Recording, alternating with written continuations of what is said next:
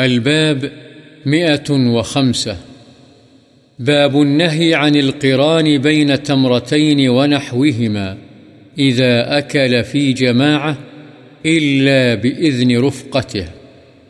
جب چند افراد مل کر کھا رہے ہوں، تو ساتھیوں کی اجازت کے بغیر کھجوروں یا اس قسم کی دیگر چیزوں کو دو دو اکٹھا کرنا منع ہے۔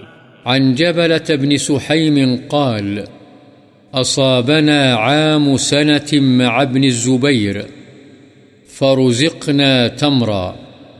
وكان عبد الله بن عمر رضي الله عنه يمر بنا ونحن نأكل، فيقول، لا تقارنوا، فإن النبي صلى الله عليه وسلم نهى عن الإقران. ثم يقول، إلا أن يستأذن الرجل أخاه. متفق عليه.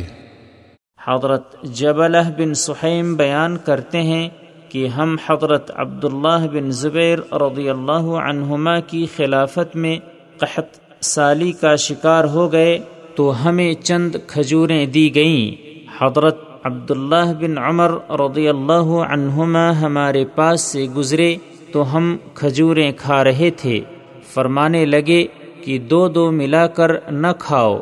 اس لیے کہ نبی صلی اللہ علیہ وسلم نے ہمیں ملانے سے منع فرمایا اور فرمایا، مگر یہ کہ آدمی اپنے بھائی یا ساتھی سے اجازت لے لے۔